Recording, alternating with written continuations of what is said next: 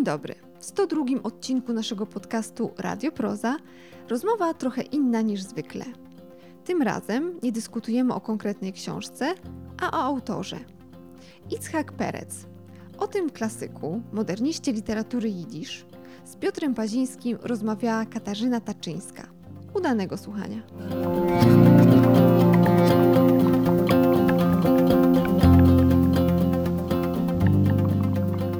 Witam Państwa serdecznie.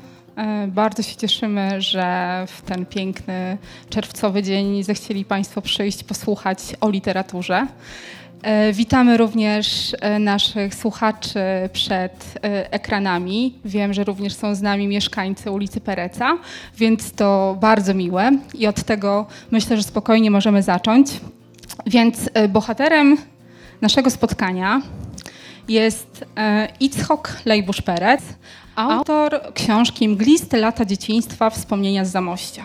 Joanna zdążyła wspomnieć, że Perec to tak zwany klasyk, jeden z ojców założycieli, obok e, dwóch innych ojców założycieli, czyli Szolema Abramowicza, nazywanego Mendele Mojhersforim oraz Szolema Rabinowicza, czyli Szolema Alejhema. Więc mamy tego trzeciego, znanego z imienia i nazwiska, którego możemy spotkać we Wrocławiu spacerując, możemy spotkać również w innych miastach w Polsce e, jako patrona ulic. No i też e, Joanna zdążyła wspomnieć, że to najbardziej polski z trójki tych najwybitniejszych e, pisarzy, tak zwanych najwybitniejszych pisarzy nowoczesnej literatury jidysz. I myślę, że trochę podyskutujemy nad tym y, i o tym, co to znaczy być klasykiem i co to znaczy być e, najbardziej polskim z tych klasyków. Mm, chciałabym, żebyśmy w tej rozmowie spróbowali umiejscowić, bo ja mam trochę wątpliwości. Ona powiedziała, że to jest pisarz znany, czytany, klasyk. Wszyscy wiemy, o kogo chodzi. Że tak powiem. Mam, mam wątpliwości, że tak jest i mam nadzieję, że e, w naszej rozmowie e, okaże się, jakie miejsce w tym kulturowym krajobrazie literatury e, polskiej, literatury żydowskiej zajmuje właśnie Perec. No ale um, wiem, że są wśród nas osoby, które na pewno znają jego twórczość świetnie, czyli twórczość wybitnego poety, prozaika, eseisty, dramaturga, piszącego widysz i po hebrajsku, ale są też osoby, które niekoniecznie muszą znać tę postać tak dobrze. Dlatego chciałabym, żebyśmy e, z Piotrem zaczęli od tego, um, jak wyglądało w ogóle jego życie, żebyśmy troszeczkę przybliżyli jednak biografię tego najbardziej polskiego autora, więc proponuję, żebyśmy się przenieśli do Zamościa, gdzie urodził się Perec i Piotrze, gdybyś mógł trochę nam opowiedzieć o Zamościu i Perec, Perecu w tym, w tym czasie, w tym okresie, kiedy on się rodzi, gdzie się rodzi, jak wyglądał ten jego pierwszy dom Dobry wieczór Państwu.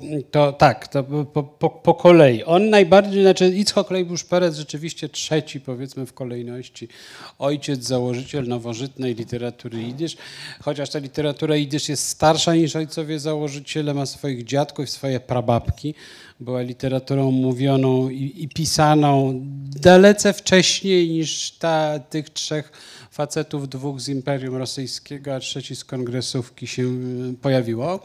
E, oni by się nie pojawili znikąd, nie pojawiliby się, gdyby, gdyby literatura pisana najpierw e, w jednym z dialektów żydowskich języka niemieckiego tajcz, a później widysz, pisana przez mężczyzn, przez kobiety, nie, nie, nie była już uprawiana od kilkuset lat. No ale dobrze, mamy połowę XIX wieku, drugą i faktycznie e, mamy rozwój czegoś, co w ogóle we wszystkich literaturach tak zwanych narodowych, bo nie tylko w żydowskiej, jest określane jako taki przełom narodowy. Mamy, e, mamy dużo e, prasy, bo to są wszystko pisarze, którzy piszą ogromne ilości opowiadań, szkiców, felietonów do gazet. To jest w ogóle złoty okres prasy i oni wszyscy, no Żydzi, nie Żydzi, prawda, no bo to jest okres powiedzmy Bolesława Prusa, Henryka Sienkiewicza, Elizy Orzeszkowej, Marii Konopnickiej w literaturze polskiej, więc to są wszystko ludzie, którzy są ogromną produkcję literacką drukują najczęściej w gazetach, czasopismach, periodykach. Okres też akulturacji przyspieszonej, alfabetyzacji, to znaczy tego, że coraz więcej ludzi jest w stanie czytać takie teksty, bo ich się, bo, bo, bo, bo, bo umie czytać i, i, może kupować gazety. To tak tytułem wstępu, skąd oni się w ogóle wzięli, że tak naprawdę te ojcowie to no właśnie troszeczkę propaganda, no bo oni naprawdę mi, mi, mieli wielu poprzedników, wiele poprzedniczek, bo literatura żydowska też ma bardzo potężny e, chyba właśnie w przeciwieństwie do hebrajskiej, potężny komponent e, pisarek kobiecy. Tak myślę e, właśnie ojcowie, założyciele, że tak jak mówisz, że jest to pewien mit e, i pewy, pewie, pewna etykietka, do której w, wkłada się tych autorów, natomiast e, niekoniecznie oni sami też widzieli siebie w takiej roli. E, I, I chyba trochę lubili tę rolę, bo chyba każdy z nich tak w sumie wydaje się, że jednak ją polubił i tak się w ogóle czuł za takiego patrona. A, I chyba nie, żaden z nich, żaden z nich się nie protestował specjalnie, jak się go nazywało ojcem literatury też. Ale też wskaz wskazywali na, na wcześniejszych autorów, ale pewnie do tego jeszcze, jeszcze wrócimy. No więc yy, Zamość. Dobrze, więc Perec, dlatego on jest tym polskim tym, ponieważ obydwaj pozostali spędzili większość życia albo w Odessie, albo w ogóle na terenach no, strefy osiedlenia, czyli dzisiejszej współczesnej Ukrainy. Szolem Aleichem spędził tam większość życia, po czym wyjechał do Ameryki, umarł w Nowym Jorku, tam jest pochowany. Natomiast, natomiast yy, Perec w gruncie rzeczy spędził no, całe życie, z wyjątkiem wyjazdów do sanatoriów w Szwajcarii, spędził całe życie w kongresówce. E, urodził się w Zamościu w 1852 roku. Wedle rodzinnej legendy wywodził się z rodziny sefardyjskiej, czyli wychodźców z Hiszpanii. E, Zamość w ogóle założone, jak Państwo wiecie, przez, e, przez Jana Zamojskiego jako prywatne miasto założone w XVI wieku, które miało imitować, czy być małą polską padwą, geometryczne, piękne, wymuskane. Istniała tam gmina sefardyjska przez dłuższy czas Żydzi aszkenazyjscy, czyli Żydzi polscy nie mieli nawet możliwości osiedlania się w tym mieście. Tam kupcy właśnie z wychodźców hiszpańskich, uważanych wtedy tutaj w tej części Europy za taką swoistą żydowską arystokrację, mieli swoje e, domy i, i składy kupieckie. Potem no, już się jakoś tam zdemokratyzowało. W każdym razie zdaje się, że w rodzinie Pereca taka legenda przetrwała, że on jest z tych wychodźców z Hiszpanii. E, natomiast w połowie XIX wieku było to ponure miasto garnizonowe, które się mieściło w obrębie tak zwanej twierdzy, o której on tutaj kilkakrotnie w tych swoich wspomnieniach pisze, bo tę twierdzę na jego oczach nastolatka rozbierano, to znaczy rozbierano jakieś mury miejskie. Zostało to, co, to, co dzisiaj można zwiedzać i jest znane jako Stary Zamość. Zamość się rozbudowywał. I obok Zamościa to też widać e, kawałek za, za tymi murami miejskimi zbudowano gigantyczne koszary. To znaczy to było ogromne miasto garnizonowe, rosyjskie oczywiście. E, więc ten Zamość z jednej strony żył legendą Zamojskiego, a z drugiej strony po prostu był miastem wojska, e, co wpływało na, na stosunki mm, społeczne i narodowościowe, czy to wojsko się tutaj bez przerwy pojawia jako coś, taki czynnik absolutnie nieprzewidywalny. To znaczy, pamiętam, że z kolei u Józefa Rota, w jednej z powieści Józefa Rota jest powiedziane, znaczy, że to są za, zawsze murowane kłopoty, jak w mieście znajduje się garnizon. I zdaje się, że te kłopoty były i jego młodość upłynęła no, do, do powstania styczniowego, to jest ten okres właśnie takiego polsko-żydowskiego niby braterstwa i też przyspieszonej emancypacji Żydów w Królestwie Polskim. E, po, po powstaniu styczniowym Perec dość szyb... Zamość był o tyle dziwny, że Zamość z różnych powodów E, był miastem mało hasyckim, to znaczy był miastem e, judaizmu rabinicznego, niechętnym Litwakom z jednej strony, ale też nie był ważnym ośrodkiem hasyckim. Wokół były ważne ośrodki hasyckie, natomiast Zamość się jakoś hasydyzmowi opierał i był miastem tyleż prowincjonalnym, co stosunkowo wielu tam było zwolenników tak zwanej haskali, czyli oświecenia żydowskiego czyli ludzi, którzy uważali, że trzeba jakoś reformować judaizm rabiniczny, trzeba też łączyć edukację, tradycyjną edukację żydowską, dla chłopców przede wszystkim oczywiście, z jakimiś nowymi formami edukacji świeckiej. No, czyli byli tam zwolennicy Mojżesza Mendelssohna i w ogóle właśnie Haskali, czyli oświeceń. Więc to było takie miasto, no powiedzmy, półoświeceniowe. On w takiej atmosferze wyrósł, o czym też wspomina w tych wspomnieniach, bo tam e, rabin Wol, który jest naczelnym rabinem od niepamiętnych czasów Zamościa, jest haskalistą i wielu innych, też jest jakoś tam, no powiedzmy, wolnomyślicielami i w tej atmosferze on wzrasta.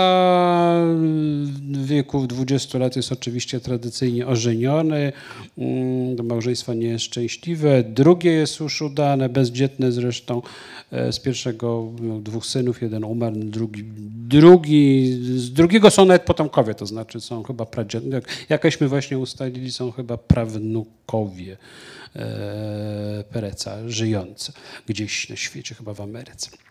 E, no dość, że dość wcześnie zaczął tworzyć literaturę, no i, no i z literaturą związał większość życia. Wcześniej próbował być kupcem, to mu nie wychodziło. Był raczej chłopcem marzycielskim jako nastolatek i później jako już dorosły człowiek. Dwudziestolatek, żonaty dwudziestolatek próbował być kupcem i niewiele z tego wyszło.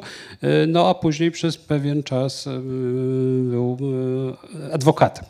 Więc był obok Bolesława Leśmiana drugim prawnikiem z Zamościa, który się zajął literaturą. Tak, więc wiemy, że przeszedł tradycyjną edukację żydowską. Był też działaczem społecznym w Zamościu.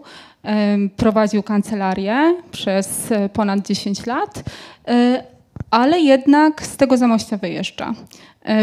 Przenosi się do Warszawy, E, jaki był powód e, te, tego wyjazdu? No on był zaangażowany w ruch socjalistyczny, znaczy sympatyzował z, z, z, socjalistami w roku chyba 1880. To, to jest ten okres już wzmożenia rewolucyjnego w Rosji. Potem jest zamach na Aleksandra II. Jest niestety fala pogromów, która przetacza się przez, e, przez Rosję i przez strefę osiedlenia, czyli, czyli Ukrainę jak pamiętacie e, Państwo, Skrzypka na dachu, czyli Tewie Mleczarza, czyli, e, czyli naj, może najbardziej znany zbiór opowiadań, no, największego poniekąd rywala, to znaczy Perec debiutował u zaradą Szolema Alejchema, ale później się nie lubili, właściwie byli takimi e, ry, rywalami.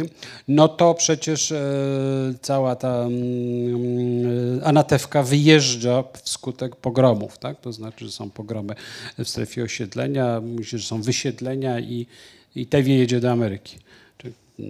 Więc, więc to są te wydarzenia, które, które echem też oczywiście uderzyły w kongresówkę i tam Perec, fala antysemityzmu, fala oczywiście jakichś represji politycznych rosyjskich i on się przenosi do Warszawy, mówiąc rzeczywiście gorzko, że żaden z jego polskich klientów mu nie pomógł. On został oskarżony o działalność wywrotową. Żaden z polskich e, klientów jego kancelarii mu nie pomógł.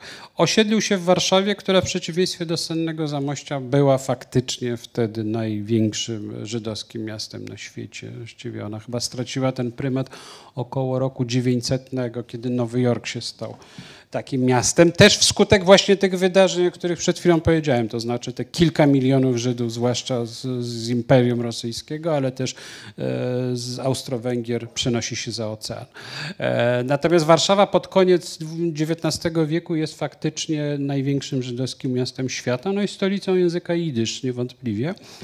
E, głównie zresztą litwacką, polską i litwacką, hasycką, bardzo zróżnicowaną, niesłychanie prężnym ośrodkiem kulturalnym. No i on tam ląduje jako trzydziestolatek i dość szybko rozpoczyna e, wielką karierę pisarską, która, która trwa aż do śmierci, czyli do śmierci w 1915 roku. Perec mm, e, umiera podczas I wojny światowej umiera jako pracownik. On przez dwadzieścia kilka lat miał, w odróżnieniu od innych pisarzy, którzy żyli z wierszówki z rzeczywiście wyrabiania wierszówki, Szolem Aleichem tak się wykończył, ale bardzo wielu przecież pisarzy, no, nie tylko żydowskich, tak? Znaczy to trzeba było bez przerwy dostarczać do, do prasy opowiadania, teksty, żeby, żeby w ogóle wyżyć.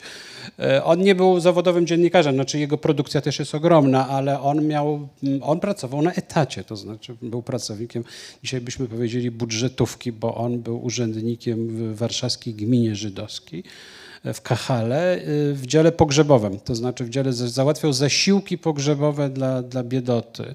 I tam przepracował właściwie pół życia. E, umarł w 1915 roku, organizując podczas I wojny światowej pomoc dla uchodźców, to znaczy dla, głównie dla uchodźców, dla Żydów wyrzucanych e, z różnych miasteczek podwarszawskich podczas przesuwania się frontu rosyjsko-pruskiego.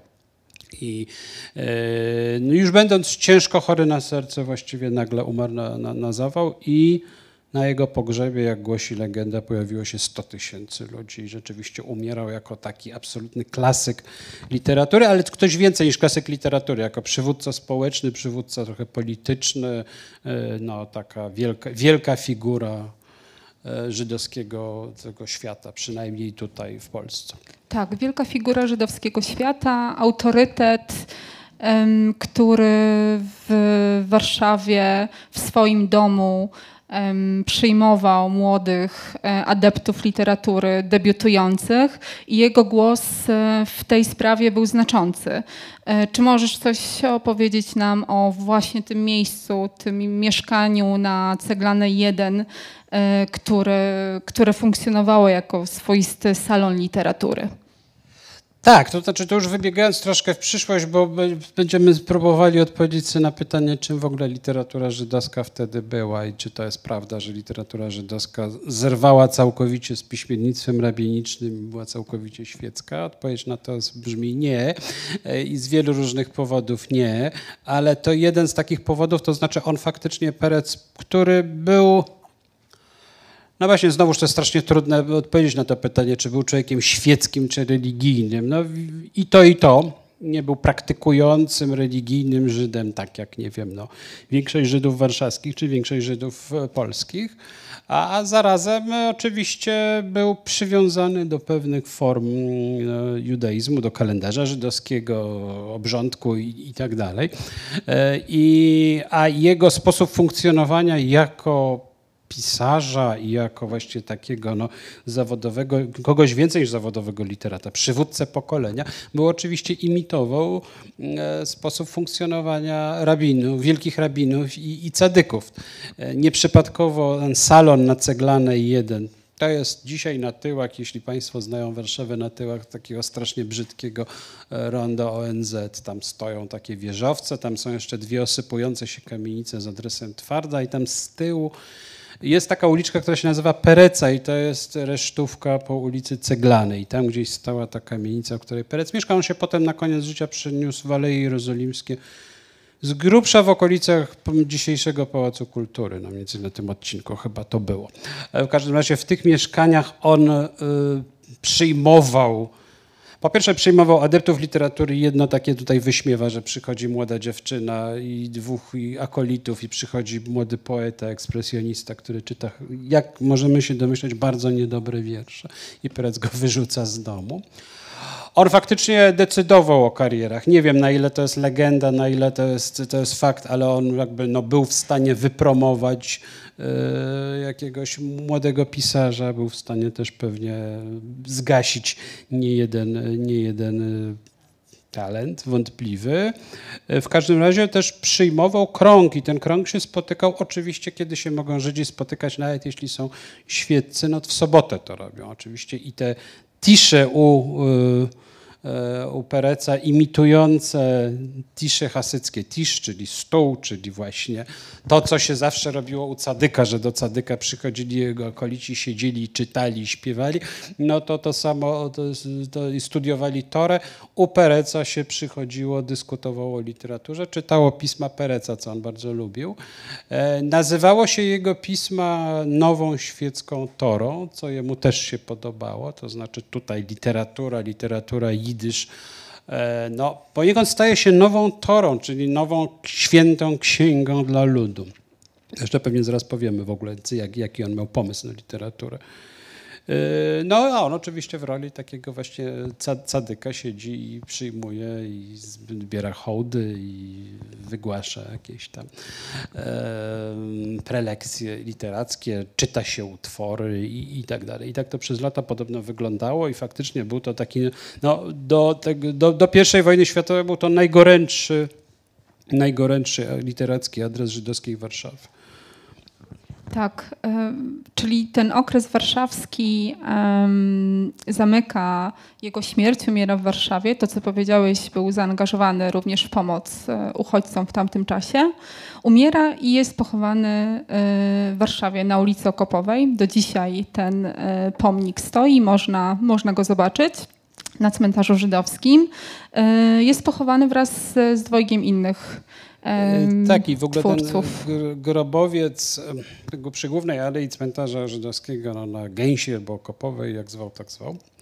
Przed wojną to się mówiło Gęsia, teraz to, to Kopowa. E, jest coś takiego, co się nazywa ochel pisarz. Tu już znowuż widzicie taką właśnie taką transgresję, czy subwersję, e, czy wrogie przejęcie pewnej tradycji religijnej, no bo ochel to jest dosłownie po hebrajsku namiot i to jest taka zazwyczaj taka konstrukcja, którą na wielu cmentarzach żydowskich można znaleźć, budowana na grobie no, świątobliwego męża, zazwyczaj jakiegoś cadyka i ochele cadyków w całej Polsce, prawda, rozsiane, zwłaszcza w Galicji kongresówce są i to są zazwyczaj no, grobowce przykryte takim czymś, taką budką, no, którą się nazywało namiotem przez szacunek. E, więc tutaj jest ten świecki cadyk, świecki cadyk, pisarz, którego pochowano w głównej alei cmentarza e, warszawskiego i, dokwaterowano mu potem Jakoba Dinezona, który był może trzeciorzędnym w gruncie rzeczy pisarzem żydowskim, ale najbliższym przyjacielem i powiernikiem Pereca, takim sekretarzem, który tam przesiadywał w tym mieszkaniu cały czas i chyba organizował pracę tego salonu. E, I kilka lat później Anskiego, czyli Szlojme Zańwila Rapaporta, który przeszedł do historii jako Anski, czyli autor e, sławnego Dybuka, a też był działaczem społecznym, był narodowolcem, był dziennikarzem rosyjskim, który wrócił do języka jidysz z języka rosyjskiego, etnografem, czyli tutaj mieli podobne zainteresowania. Podobno jak umarł w Warszawie w 20, 19-20 roku, to to przypomniano sobie, że, że u Pereca jest jeszcze jedno wolne miejsce i wypada go dokwaterować i w ten sposób oni tam... I potem zbudowano ten taki rzeczywiście monumentalny, trochę secesyjny ochel pisarzy. I to jest taka świątynia świeckiej kultury jidysz. No taka, gdzie właśnie ktoś, kto już nie odwiedza cadyka, idzie, idzie, idzie tam. I właśnie to jest.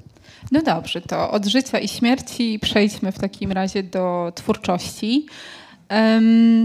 Jakiego typu teksty, jakiego typu formy e, tworzył e, Perec i których języków właściwie używał do, do pisania w tych formach? No, był twórcą wszechstronnym, tak jak po prostu wielu literatów jego pokolenia, właściwie nie, nie tylko żydowskich, prawda, to we wszystkich językach. Znaczy, nowelist, znaczy nie był powieściopisarzem, nowelistą, dramaturgiem, felietonistą, pisał artykuły, no na koniec napisał coś w rodzaju wspomnień. Dlaczego mówię coś w rodzaju, to, to może o tym powiem.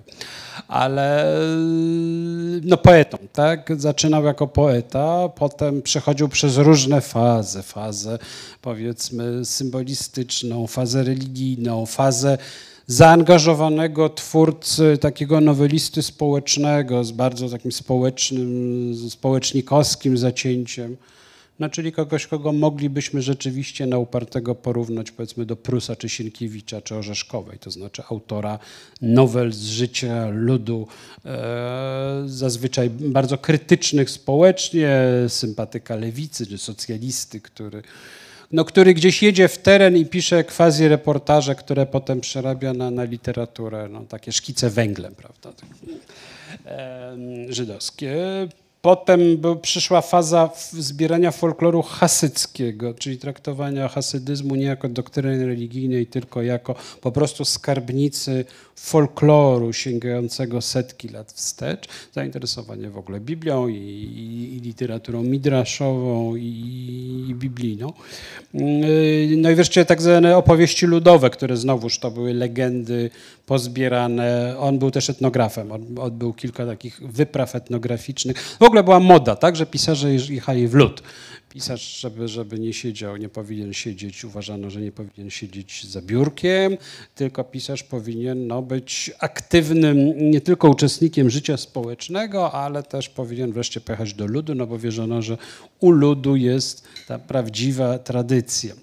Więc taki pisarz pakował manatki, wsiadał w jakąś kolasę i no, w przypadku Peresa objechał kilkadziesiąt sztetli w okolicach Warszawy. To była zresztą e, misja nie tylko etnograficzna, ale taka statystyczna, to znaczy on dostał na to, no dzisiaj byśmy powiedzieli grant, tak? żeby, żeby, żeby zobaczyć jak, położenie mm, Żydów w kongresówcu. To położenie było dość rozpaczliwe, to były zazwyczaj przeraźliwie biedne, przeludnione miasteczka i on to wszystko opisywał. Jest takie, są jako takie zapiski właśnie z czegoś, co się nazywa Provincreise, tak? czyli wyprawa prowincjonalna. E, I później też w tych wszystkich hasyckich i, i, i ludowych opowieściach też. Trochę flirtował z symbolizmem, trochę z ekspresjonizmem. Niektóre chyba fragmenty tego e, jego wspomnień. To są wspomnienia wydane na rok przed śmiercią. To znaczy pierwszy tom, on drugiego, drugi rozgrzebał. To znaczy ostatni rozdział, jak wiemy, bo to się składa z ośmiu rozdziałów. Ostatni rozdział jest już um, początkiem części drugiej, której on po prostu nie napisał, bo nie zdążył. E, I tutaj jest troszkę takiego pisania właściwie pozytywistycznego, ale znacznie więcej jest symbolizmu i ekspresjonizmu, czyli takich rzeczy, z których się można, które w, w, no były modne w pierwszej dekadzie XX wieku. Tak? Więc on bardzo podłapywał te mody, był też dramaturgiem symbolicznym. Jego najważniejszy dramat Nocą na Starym Rynku, który akcja się dzieje na rynku w Zamościu. Przychodzą duchy Żydów różnych, z różnych denominacji, różnych afiliacji politycznych, i się tam wszyscy spotykają mm, pisany w, pierwszy, w, ostatni, w ostatnich latach pierwszej dekady XX wieku, był jak uważają badacze jakąś formą dyskusji i nawiązywania do Wyspiańskiego i do Wesela. Tak. Perec zresztą e, w swoich tekstach, również eseistycznych, e, komentował teksty polskich, tak zwanych polskich autorów, nie, nie, tylko wchodząc w dialog poprzez swoje teksty literackie, jak właśnie w przypadku tego dramatu. Więc e, poezja opowiadania e, ludowe, hasyckie, e, dramat, eseje. A jeżeli chodzi o języki, jak, e, jak języki funkcjonują w tej twórczości? No właśnie, języki. My sobie musimy zdać sprawę, że w, tam, w tamtych czasach, czyli w XIX wieku, właściwie większość. Yy Większość ludzi w ogóle była wielojęzyczna, większość ludzi w Polsce była wielojęzyczna, tak, no bo znała polski, powiedzmy zna rosyjski e, w kongresówce, albo niemiecki w Galicji, czy, czy w zaborze pruskim. To w ogóle było tak, że ta jednojęzyczność jest bardzo późnym i smutnym e, zjawiskiem. Tak naprawdę wskutek katastrofy II wojny światowej to, to jesteśmy jednojęzyczni, tak. W przypadku Żydów to w ogóle było wiele języków, no bo, bo, bo żydowski inteligent czy, czy Żyd wykształcony, tak jak Perez, no, który był posyłany jako chłopiec do, najpierw do Hederu, potem do Jesziwy jednej, drugiej, e, zazwyczaj odbierał, po pierwsze odbierał gruntowne wykształcenie religijne, nawet jeśli on potem to wykształcenie religijne gdzieś gubił i przestawał być pobożny. To właściwie większość tych pierwszoligowych pisarzy żydowskich jeszcze z Itzhokiem Baszewisem Zingerem, prawda? To znaczy to są ludzie, którzy odebrali gruntowne wy, wy, wykształcenie religijne, co oznaczało, co oznaczało w przypadku Żydów znaczy gruntowną znajomość tekstów od, e, od Biblii, czyli Tanachu poprzez Talmud, Midrasze i tak dalej. Całą bibliotekę tekstów właściwie obojętne, czy to będzie Chaim Nachman Bialik, czy Shmuel Yosef Agnon w literaturze hebrajskiej, czy właśnie Mendele, e, Moicher Sforim, Sholem Aleichem i e, Perec w literaturze żydowskiej, czy już później pokolenie, dwa pokolenia później, Zinger. E, to, to są ludzie gruntownie wykształceni w literaturze rabinicznej, z której potem robią sobie literaturę. E, natomiast więc ktoś taki musiał znać, no znał jidysz z domu, to był pierwszy język, znał zazwyczaj język hebrajski od dziecka małego. Chłopiec, niektóre dziewczynki też poddawane jakiejś formie prawda, edukacji religijnej. E, znał aramejski, jeśli doszedł już do poziomu jeszywy, w której studiowało się Talmud i Germare, to to znał aramejski. No aramejski jednak nie jest hebrajskim, jest to trzeci język. Inny język mówiony, który później stał się językiem pisanym y, Żydów we wczesnym średniowieczu. No i znał pewnie przynajmniej jeden albo dwa języki e, nieżydowskie, tak? to znaczy znał w przypadku Pereca język rosyjski, język polski, e, otarł się o język niemiecki, on tu wspomina, że języka francuskiego nie poznał, ale coś tam gdzieś słyszał. E, jak wygląda polszczyzna Pereca? Zachowały się jakieś fragmenty jego zapisków i jest to polszczyzna bardzo słaba, znaczy na pewno nie jest to polszczyzna literacka, natomiast on był w stanie dość płynnie chyba czytać i rozumieć teksty. Jak mówił, tego oczywiście nie wiemy.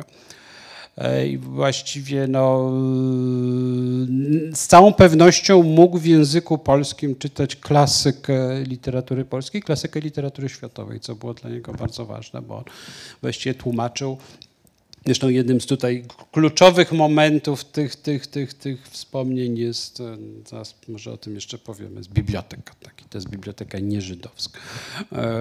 No więc znając tych kilka języków, musiał się też na coś zdecydować. Zazwyczaj w przypadku takich pisarzy jednak nieasymilowanych polski był za trudny, to znaczy polski był trzecim językiem i to było po prostu Julian Stryjkowski się zdecydował na polski, chociaż twierdził, że to był jego trzeci język po, po jidysz i hebrajskim, ale to już jest jednak dwa pokolenia później. Natomiast dla, dla, dla, dla ludzi z pokolenia Pereca pewnie polski był za trudny, żeby w nim zostać pisarzami, więc miał do wyboru dwie ścieżki, hebrajski albo jidysz. O, każda z nich e, oznaczała trochę inny wybór ideowy, trochę in, i z całą pewnością inny wybór estetyczny. E, o. Tak. No właśnie w przypadku polskiego y, myślę, że tutaj warto też podkreślić to, że jednak miał y, polskich klientów jako adwokat w Zamościu i też, bo o tym nie powiedzieliśmy, y, a o tym wspomina Magdalena Ruta, czyli tłumaczka tego, tych, tych wspomnień, zresztą również autorka opracowania i autorka wstępu, mówi o tym, że pisał listy do narzeczonej po polsku. Nie no, to bo to był pewnie jakiś poziom akulturacji, który umożliwiał mu posługiwanie się polszczyzną i czytanie w polszczyzną. I nie tylko tak było w przypadku Żydów, bo proszę Państwa, to zawsze, bo jak się Żydzi się nie uczyli polskiego, prawda, nie znali, jeden z najważniejszych, no pytanie czy polskich, czy francuskich pisarzy polskiego oświecenia i postoświecenia, czyli Jan Potocki, autor rękopisu znalezionego w Saragosie. Z jego zachowane listy po polsku są absolutnie kompromitujące. Znaczy ten człowiek był w stanie sklecić kilka zdań w pisanej polszczyźnie. Mm, tak? To znaczy chociaż z całą pewnością z lokajem rozmawiał po polsku i z tymi akolitami tam na Podolu, z którymi się kontaktował. Musiał polski znać pewnie w mowie biegle, natomiast on nie był w stanie napisać e, listu bezbłędnie. E, więc to, że, to, że Żyd Zamościa po polsku pisał lepiej, to znaczy, że właśnie Żyd do narzeczonej pisał po polsku stylizowane, takie oczywiście quasi literackie listy, jak to się w ogóle wtedy pisał, listy do narzeczonej, no to to w ogóle o świadczy lepiej niż, o, niż o hrabim. E, natomiast to nie był poziom polszczyzny, który umożliwiał uprawianie literatury. Znaczy to było na pewno za, dla niego za trudne. I z tych dwóch ścieżek, no właśnie, co to znaczyło zdecydować się pomiędzy hebrajskim i jidysz, albo w ogóle się nie decydować, bo oni wszyscy byli dwujęzyczni, to znaczy do, tak naprawdę do początku XX wieku większość z pisarzy żydowskich jest w stanie pisać po hebrajsku i widysz równolegle. I Perec też to przez całe życie robił. Tak, Perec też to przez całe życie robił, ponieważ to jeszcze, po pierwsze nie było jeszcze takiego wyboru, to znaczy, że jeśli ja się decyduję napisanie widzisz, to jestem diasporystą, sympatykiem, nie wiem, bundu e, albo folkistów i chcę zostać tutaj, a jak ja zacznę pisać po hebrajsku, to wyłącznie chcę zostać, chcę, chcę, chcę wyjechać do ziemi Izraela i jako pierwsza, druga, trzecia Alija. E, chociaż faktycznie, no już Chaim Nachman Bialik na przykład uważa, że Żydzi powinni pisać po hebrajsku, dlatego że to jest język, który po pierwsze obejmuje całość żydowskich dziejów od starożytności, poza tym wszystkich Żydów, nie od Hiszpanii po, po Maroko i po, od Maroka po, po Litwę, tak? To znaczy, że jeśli Żyd z Żydem ma się gdzieś spotkać, to oni będą rozmawiali po hebrajsku, a nie widysz. E, I Bialik wygłosił w latach 30. w Warszawie w Filharmonii takie przemówienie, taki kongres, na którym, na którym powiedział, że to właśnie hebrajski jest narodowym spoiwem. Tak? E, mówił to do publiczności, dla której jidysz albo polski był pierwszym językiem. A po hebrajsku jako narodowym spoiwem mało kto jeszcze wtedy mówił. W czasach Pereca było odwrotnie, to znaczy, że narodowe spoiwo to był w Polsce zwłaszcza to był, to był język jidysz. No tylko, że on miał, miał już literaturę, wbrew tej legendzie, że to oni ją założyli. Natomiast to był jeszcze pisany język dość sztywny, pisany język dość konwencjonalny. Zresztą hebrajski, ten haskalowy, też był konwencjonalny. Trzeba było w ogóle rozruszać te obydwa języki. Hebrajskie uczynić na powrót językiem mówionym, a, a jidysz no, doładować literaturą tak, żeby stał się już takim językiem literackim e, no, pełną gębą, tak? żeby, żeby można by było pisać widysz o tych samych sprawach, o których pisali Polacy, Francuzi, Niemcy i tak dalej, żeby można było pisać to samo, co, co Flaubert pisał. I oni to chcieli robić i, i to robili, tak? I, i właściwie i, i, w ciągu jednego, dwóch pokoleń obydwa te języki bardzo przyspieszyły i, się, i się rozwinęły. Mm, I konkurując ze sobą, no bo jakoś konkurując, tak? Hebrajski miał tę zaletę albo wadę, że stało za nim 2000 lat tradycji piśmienniczej. W związku z tym, jak człowiek taki jak e, Shai Gnon wchodził, wychowany w bibliotece swojego dziadka, wchodził i zaczynał pisać po hebrajsku, to on wiedział, że on ma za sobą no, taką bibliotekę jak tutaj, tekstów, tak? I musi z tego zrobić literaturę, literaturę miał piśmiennictwa rabinicznego.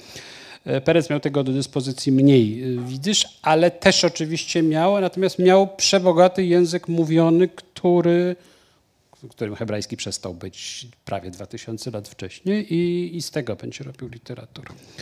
I z tej fuzji, i z tego spotkania dwóch języków e, powstało coś zupełnie nowa jakość. A jeszcze, jeszcze jed, tylko jedna rzecz, że oczywiście, że ponieważ obydwa te języki nie miały wypracowanych form literackich, na które oni ci pisarze próbowali naśladować, czy się snobować, czy imitować, no, czyli tego, co, czyli literatury, czyli świeckiej literatury europejskiej, znaczy napisać powieść po hebrajsku, tak? To było wyzwanie. Bo komentarz rabiniczny to tych komentarzy napisano więcej niż, niż powiedzmy Francuzi napisali powieści, ale napisać powieść po hebrajsku, czy napisać powieść widysz, to było wyzwanie w drugiej połowie XIX wieku. Napisać monolog wewnętrzny taki, jak to robili Francuzi. Napisać e, coś, co nie będzie powiastką sentymentalną, tylko będzie próbą opisania uczuć bohatera. I nie będzie to stylizacja na język, powiedzmy, z pieśni nad pieśniami. To, to było coś, no i to, i to oni robili. I Perec, zwłaszcza widysz, bo, bo to chyba te hebrajskiego rzeczy są dosyć konwencjonalne, ale widysz to, to zrobił w ciągu tych kilkudziesięciu lat swojej pracy pisarskiej. Tak, i e, w związku z tym właśnie, że, że ten jidysz był takim polem trochę eksperymentów, poszukiwania e, odpowiednich słów. Jego teksty takie właśnie estetyzowane, nie od początku spotykały się z takim bezkrytycznym przyjęciem i też e, były krytykowane przez e, ważne nazwiska tego czasu, e, czyli te próby naładowane pewnymi neologizmami, zapożyczeniami, nie, nie, nie zawsze, nie od początku były właśnie traktowane jako, jako coś zrozumiałego w ogóle było wiele oporów, tak? No bo religijnie uważali, że w ogóle nie należy pisać czegoś takiego jak, jak literatura świecka. Nawet jeśli ta świeckość tej literatury e, jest, może być e, kwestionowana, tak? To znaczy czy Agnon jest świecki, czy Bialik, który, robi, który pisze poematy religijne po hebrajsku, mając za sobą całą literaturę rabiniczną, czy on jest świeckim pisarzem, czy Zinger jest, tak? I ojciec Zingera mówi, że dlaczego właściwie wyrzuca z domu, kiedy ten pisze, kiedy ten tworzy literaturę, a nie piśmiennictwo rabiniczne, znaczy nie pisze responsów czy komentarzy do komentarzy, tylko chce napisać opowiadania. Ale czy, czy, czy literatura Zingera, ta, ona, czy ona jest całkowicie świecka, to znaczy religia, tradycja, obyczaj, no jakieś tam sprawy z Panem Bogiem, no są głównym tematem tak, tej literatury, więc trudno powiedzieć, że ona, że ona jest, że ona jest no właśnie laicka. Tak.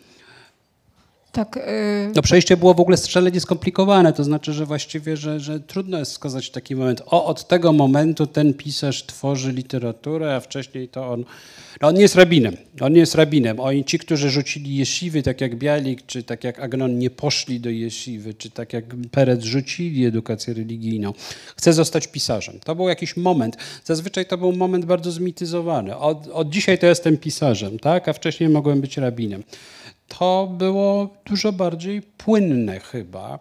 Na pewno pomagała w tym edukacja świecka, to co on ciągle tu pisze o Haskali, o świeceniu żydowskim. To znaczy, że ja zaczynam, kiedy się zaczynała literatura y, nieżydowska, znaczy żydowska, wtedy, kiedy ktoś taki zaczynał czytać nieżydowskie książki. To znaczy, ktoś taki mm, po prostu dotarł jakim, jakimś sposobem albo do niemieckiej, francuskiej, czy polskiej, czy rosyjskiej powieści i stwierdził, aha, to można inaczej niż y, w midraszach, komentarzach, y, i czyli tym, co, tym, co stoi w Betmidraszu, tak, na półkach. I... E, no właśnie, więc ym, niektórzy badacze y, uważają wspomnienia z Zamościa Y, za takie kredo artystyczne Pereca, w którym y, wykłada on y, tak naprawdę swoje, swoje pewną artystyczną ekspresję i wyjaśnia, na czym tak naprawdę polegało jego poszukiwanie języka poprzez teksty literackie i tworzenie różnego typu form. Po powiedziałeś o tym, że e, takim gatunkiem, w którym e, on był jednym z pierwszych e, i nie, chcę tutaj używać słów typu ojcem gatunku, ale wyobrażam sobie, że rzeczywiście te reportaże czy dramat symboliczny to są takie nowe formy, w których jidysz trzeba było znaleźć, znaleźć środki w języku, by umieścić go w takiej formie. I um, zastanawiam się, czy ten sposób również patrzysz na ten tekst e, wspomnieniowy, jako właśnie jako właśnie takie dzieło, które jest w stanie e, w ten sposób wyjaśnić taki całościowy, całościowe podejście do tworzenia e, przez, przez Pereca. Znaczy w ogóle trzeba było w krótkim czasie zrobić strasznie dużo rzeczy, bo trzeba było rozruszać język. Trzeba było jednak przekonać jakąś część czytelników, że w języku żydowskim można pisać rzeczy, którymi się dotychczas zajmują goje, tak? Znaczy pisać powieść albo nowelę. E, pisać tak jak Francuzi, tak? albo pisać tak jak Rosjanie. To, to, to strasznie wiele energii twórczej i czasu zajmowało, żeby, żeby, żeby, żeby, żeby, żeby tak było. Perec sam się w ogóle różnił od innych pisarzy. On się różni od Shalem Aleichem, bo Shalem, Shalem Aleichem jeszcze uprawia taki monolog bohatera, który się posługuje kolejnymi takim, mm, to się nazywa po, po, po żydowsku, po hebrajsku maszal, tak? czyli przykład, czyli takim jest, jest to pe pewnego rodzaju dydaktyczna historyjka albo satyryczna historyjka z dydaktycznym podtekstem, którym coś się opowiada. Tak? Jego bohaterowie mówią, znaczy mówi Menachem Mendel, mówią bohaterowie takiego cyklu uzdrowiskowego Marienbad, no jest po polsku, no i, i mówi Te mleczarz, tak? Znaczy on, jak pamiętacie, na skrzypka na dachu, znaczy to on cały czas nawija, opowiada. E, Perec tworzy nowelę, czyli tworzy coś, gdzie jest narrator, gdzie jest introspekcja, gdzie się opisuje stan psychiczny bohatera nie tylko w jego gadaninie, tylko, tylko na przykład się próbuje robić monolog wewnętrzny. To jest strasznie ciekawe, to znaczy to, to, to jak, jak oni, oni, mówię oni, bo to jest cała konstelacja ludzi, którzy, e, którzy, którzy to robią w owym czasie, tak właśnie na przełomie XIX-XX wieku. Jak powiedziałeś o Helu pisarze, to zawsze sobie przypomniałem, że tam kawałek dalej w krzakach jest taki piękny nagrobek takiego kolejnego nieszczęśnika, dlatego że on strasznie krótko żył, bo, bo, bo Gruźlice zdążył pojechać do, do Palestyny, wrócić i umarł. Uri Nisan Gnesin, jeden z ojców założycieli z kolei nowoczesnej literatury hebrajskiej, e, który napisał tak naprawdę, przeszedł do historii języka i literatury jako autor no, kilkudziesięciu nowel, ale one są dlatego ważne, bo on, on zaczął pisać po hebrajsku, tworzyć monolog wewnętrzny, i posługiwać się czymś, co Flaubert w literaturze francuskiej, e, czyli, czyli imperfait, e, czyli, czyli, czyli czas przeszły ciągły którego hebrajski wcześniej nie znał, czy było albo powiedział, y, i to, a tam było mówił, myślał. I, to, i, i, i, zaczął wprowadzać formy do języka poniekąd takie jak Perec widzisz, tak? To znaczy, że bohater właśnie jest w stanie się zanurzyć w swoją własną przeszłość, opisywać jakieś swoje stany psychiczne. Ale też właśnie monolog wewnętrzny, który jest w tych opowiadaniach i jest tutaj, tak? To, to wymagało po prostu eksperymentowania z językiem i tworzenia nowych form literackich.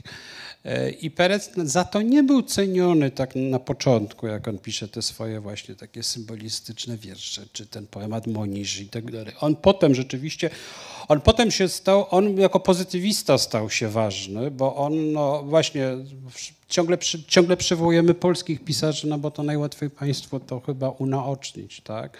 Że on w którymś momencie w tych ostatnich dekadach XIX wieku pełni taką rolę trochę podobną do Bolesława Prusa, znaczy pisze nowelki o zacięciu społecznym, które są czytane. E, jest, e, tworzy bibliotekę ludową, to znaczy, że takie rzeczy się po prostu dystrybuuje w tanich wydaniach. Dlaczego on jest tak popularny? On, dlatego, że y, za jego życia i po jego śmierci wydano niebotyczne ilości jego utworów w Bibliotece Groszowej. E, on co prawda doczekał się za życia monumentalnej edycji pism wszystkich. Tu nawet jest anegdota. Profesor Magdalena Ruta przy, przywołuje anegdotę, że kazano mu się zrzec honorarium, że mu wydano nam 10 tomów. Potem była taka pomnikowa edycja Kleckina Wileńska, którą uważano za świecki Talmud. Tak? To znaczy tam miało takie, z, latach, z lat 20. zresztą wszystkie reprinty, jak gdzieś znajdziecie na stronach w internecie, na projekcie Spielberga, tam gdzie jest literatura jidysz, to zazwyczaj edycja Kleckina jest tą podstawową. To też jest śmieszne, że to jest Wilno, w którym 40 lat wcześniej się robi e, taką podstawową, e, kanoniczną edycję Talmudu Wileńskiego. Prawda? To, to samo miasto daje światu żydowskiemu kanoniczną wersję najważniejszego pisarza jidysz, jako taką właśnie świecką, świecki Talmud. No więc, ale oprócz tego, że zrobiono takie monumentalne, monumentalne takie właśnie pomnikowe edycje, prawda, 40 tomów Adama Mickiewicza, no to te jego nowelki krążyły w małych zeszycikach, w tanich, na jakimś gazetowym papierze drukowanych broszurach i tego było strasznie dużo i to było w każdej szkole, w każdej szkole żydowskiej, yy, w każdym klubie, yy, gdzie leżały gazety, to też było jakaś nowelka Pereca właśnie wydana w takim zeszyciku. Myśmy już zupełnie zapomnieli o tym, że tak się wydawało przez książki, prawda? Jeszcze chyba za naszego dzieciństwa, niektóre szkolne, niektóre tak były wydawane. To miało 20 stron i to było spięte prawda? z szywaczem i to była nowelka. Jedna nasza szkapa, tak? No, mm, powiedzmy. I, ona, to, I tego były milionowe nakłady. I on dlatego stał się kimś takim, to znaczy ojciec założyciel języka to, czy literatury to jest też ktoś taki, kto e, czy, czy, czy, e, kogo utwory no, są wszędzie i mogą być kupione za grosze. I on był za grosz. Tak, e, ten, ten ciężar, bo tak, tak odczuwam, kiedy rozmawiamy o Perecu, pomnik, kanon, e, klasyk, jeden z najwybitniejszych pisarzy. E, I jestem bardzo ciekawa, mm, czy gdybym teraz zapytała Państwa, kto czytał e, Pereca, ile tutaj rąk e, pojawiłoby się, nie, nie pytam o to.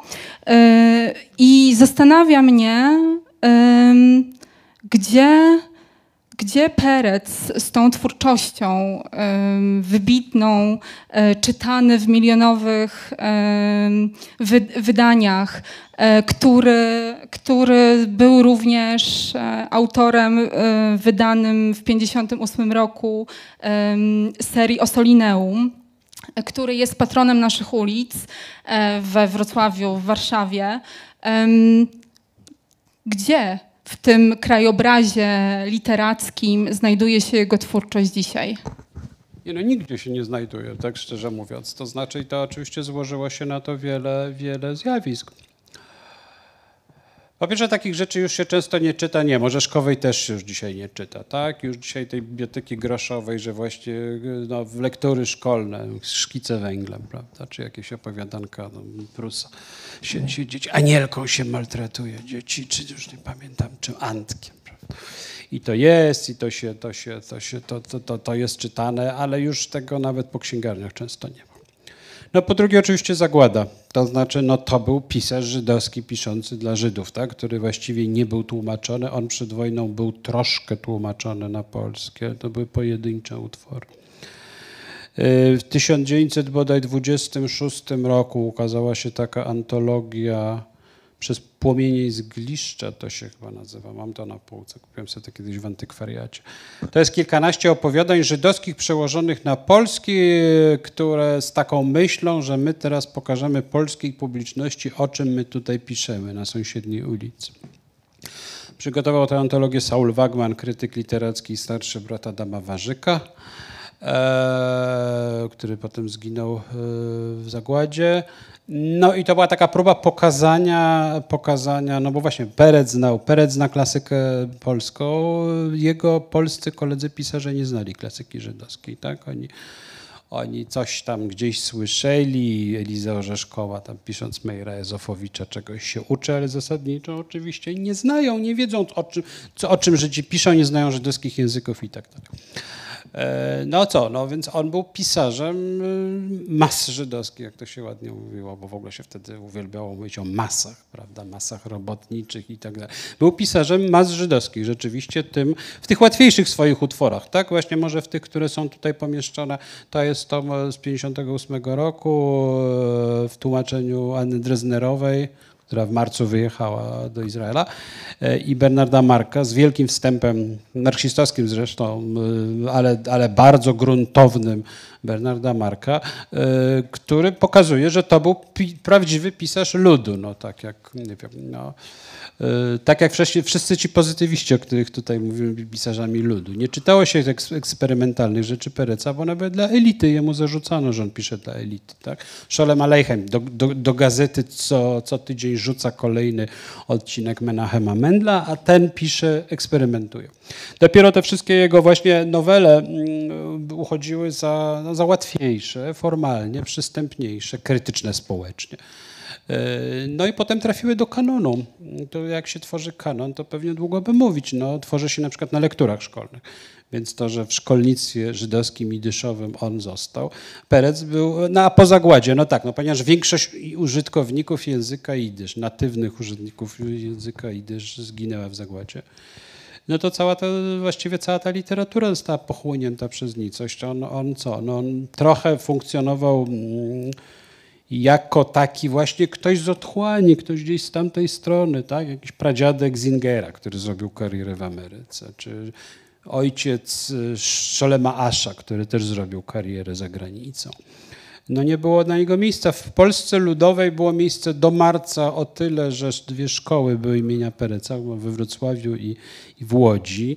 On stał się takim emblematycznym żydowskim pisarzem społecznym, pochod, yy, yy, no, osadzonym w kulturze polskiej, o poglądach e, socjalistycznych, którego można było, antyreligiancki, chociaż to też jest bardzo skomplikowane, no ale którego można było wziąć na sztandar. Proszę bardzo, to jest taki emblematyczny pisarz żydowski, dlatego on został patronem wszystkiego, co, co, co, e, co po wojnie przypominano e, z, z kultury żydowskiej, patronem ulic, szkół i tak dalej. No dotrwał tak do marca, kiedy ostatni, znaczy ostatni, no może nie ostatni, ale duża część ludzi, która była w stanie go czytać, rozumieć i interpretować, wyjechała. Więc się zrobiła po prostu kilkudziesięcioletnia dziura i dopiero właściwie teraz mamy tak, że nowe środowisko badaczek i badaczy, którzy, którzy są w stanie tego pereca tłumaczyć na przykład, opracowywać. Tutaj jest kilkaset przypisów do tej książki, ponieważ to jest bardzo trudna literatura, to znaczy trudna dlatego, że ona się odwołuje do folkloru i do literatury rabinicznej, która jest właściwie w ogóle nieznana. Kiedy ja, nie wiem, 6 lat temu przełożyłem 12 opowiadań Szmuela Józefa Agnona, tam jest 250 przypisów do 200 stron. Dlaczego? Bo ja uznałem, że właściwie no, jeśli oni robili literaturę po pierwsze z cytatów, masy cytatów biblijnych, talmudycznych i tak dalej, ja, mnóstwo rzeczy się odwołuje do folkloru czy do, do, do tradycji, tak? do obyczaju, do prawa religijnego, no to to są rzeczy kompletnie w Polsce nieznane. Jeśli, jeśli tych przypisów nie damy, to właściwie mnóstwo rzeczy nam umknie. Tak, więc też odbiór tej literatury, recepcja i po prostu czytanie wymaga e, szeregu kompetencji kulturowych, e, językowych, znajomości wielu tekstów. E, no ale też wydaje mi się, że właśnie poza tą pomnikowością przy takim wyjściowym założeniu, że te wszystkie kompetencje są potrzebne, nigdy nie sięgniemy po tę literaturę. Więc na szczęście e, w tych, e, w tych wydaniach, jak również, e, co wydaje mi się bardzo ciekawym pomysłem, wydanie w ramach Biblioteki Narodowej opowieści hasyckich, które również są przygotowywane tutaj we Wrocławiu, mam nadzieję, że tego typu praca, która zostanie wykonana przy udostępnianiu nam tych tekstów, ta lektura będzie po prostu możliwa. I mimo tego, że nie jesteśmy specjalistami w różnych dziedzinach, będziemy mogli te teksty czytać. No i myślę, że e, dzięki temu, że tutaj e, przed sobą już tę część pracy ma, mamy wykonaną, no to sądzę, że powinniśmy w tym momencie, wręcz powinniśmy w tym momencie zwyczajnie trochę poczytać. Więc e, proponuję zajrzeć do, e, do wspomnień e, i posłuchajmy Pereca. Zobaczmy, czy to jest literatura, której, której możemy posłuchać z przyjemnością. Piotrze? Myślę, że, że ty masz. Dobrze, to tutaj jest taki fragment, który żeśmy sobie wybrali, który jest powiedzmy bardziej literacki niż wspomnieniowy. Dotyczy studni na rynku zamojskim, czy na jednym z rynków zamojskich. I idzie to tak, jest to bardzo, bardzo zabawne. Yy, w rogu rynku stoi studnia pod drewnianym dachem, który wspiera się na czterech ciężkich słupach. Yy, dookoła studni drewniane cembrowanie sięgające dorosłemu człowiekowi do piersi. Wodę wydobywa się z niej wiadrami na żelaznych łańcuchach owijających się na wale poruszanym niezwykle wielkim kołem z wystającymi uchwytami. Wydaje się, że to zwykła miejska studnia. Ale ta studnia jest bardzo, bardzo głęboka. I gdy człowiek oprze się piersiami o słup cembrowania, chłopcy muszą stawać przy tym na czubkach palców i zajrzy do środka. Ujrzy nad czarną powierzchnią wody lśniący krąg światła. Dzisiaj bym rzekł wodny uśmiech. A gdy patrzy się w dół nieco dłużej, to zaczyna się kręcić w głowie i człowieka ogarnia jakieś przemożne pragnienie, by znaleźć się niżej, przy tym wodnym uśmiechu, który przyciąga jak magnes. Trzeba się wówczas dobrze trzymać, by okiełznać chęć skoczenia w dół. Taki czar tkwi w czarnej wodzie studziennej z drżącym uśmiechem na powierzchni. Ale to mało. Więc chłopcy i dziewczęta opowiadają sobie, że gdy tylko zapada ciemna noc, a wokół gasną wszystkie światła i miasto zasypia, to przy studni zbierają się koty, białe i czarne. Przybywają tam i siadają na uchwytach wielkiego koła, na przemian czarny kot, biały kot, po czym zaczynają miauczyć. I tak miaucząc, kołyszą się na wszystkie strony i poruszają przy tym koło, które zaczyna się kręcić, a wiadra jedno po drugim wjeżdżają na górę i zjeżdżają w dół. Coraz szybciej.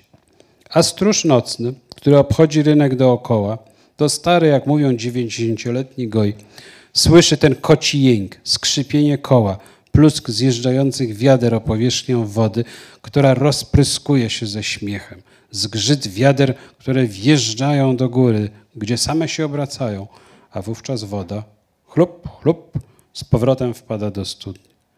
Drży więc i kreśli znak krzyża. A stare kobiety mawiają, te koty to nie koty, to dusze zbłąkane, które szukają wybawienia u wody. Czarne to mężczyźni, którzy unikali mykwy. Białe to kobiety, które nie wypełniały uczciwie trzeciej micwy. Tak jest. Pięknie dziękuję. W ogóle te wspomnienia można czytać z uśmiechem na twarzy również, ponieważ e, Perec to był taki e, nic po nim mały i o tych swoich różnych przygodach i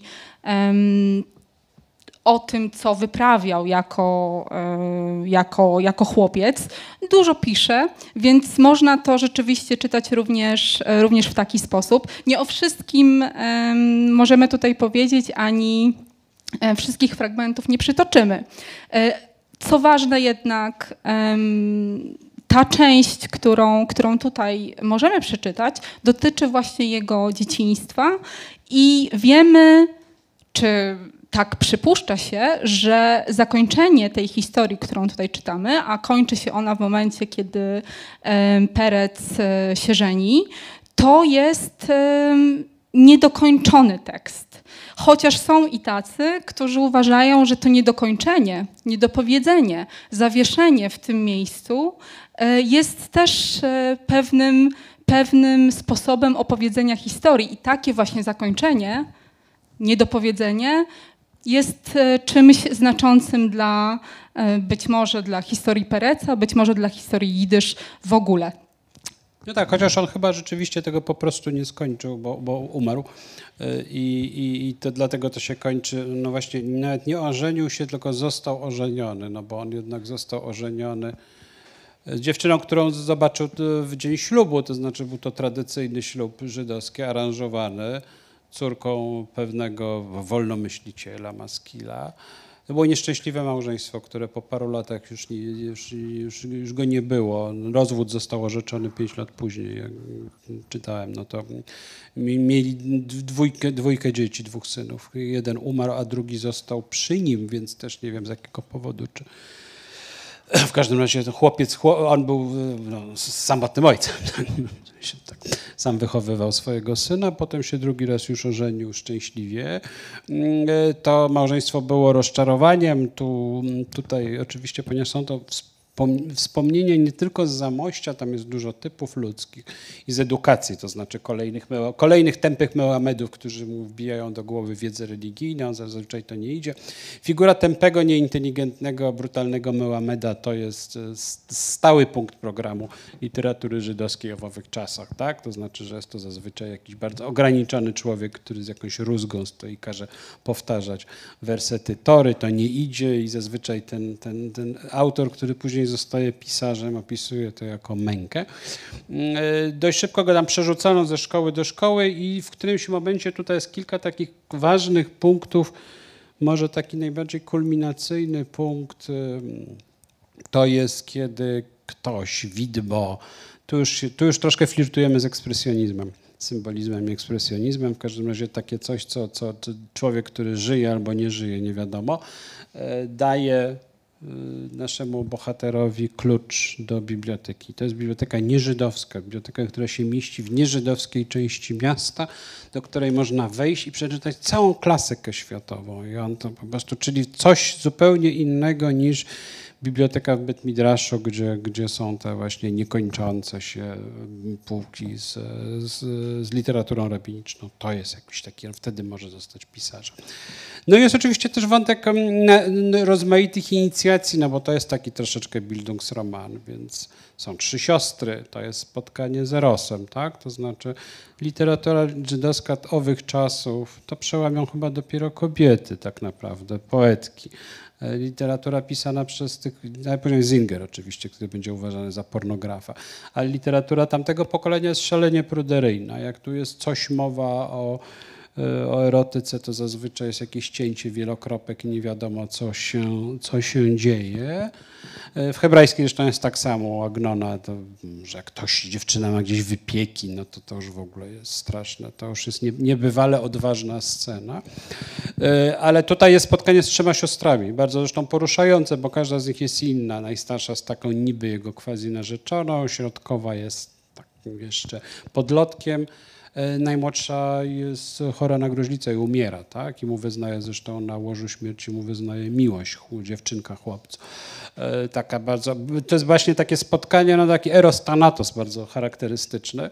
Mm, No a potem przychodzi spotkanie, potem przychodzi noc poślubna, o której on ma do powiedzenia no, bodaj jedno zdanie, z którego wynika, że była to jakaś katastrofa. E, i nic o tym więcej nie wiemy. Mm, No już, E, ale, ale wcześniej to przebudzenie, przebudzenie do życia, przebudzenie erotyczne do w ogóle ciała, cielesności. E, Ta tradycyjna kultura żydowska no, była i pruderyjna i w ogóle ona niespecjalnie sobie radziła z cielesnością, to znaczy nie była wobec cielesności całkowicie na nie no nie wiem, nie, nie, nie nie było czegoś takiego jak celibat, nie, nie wartościowano pozytywnie dziewictwa, ale z drugiej strony no, była kulturą bardzo no, właśnie pruderyjną.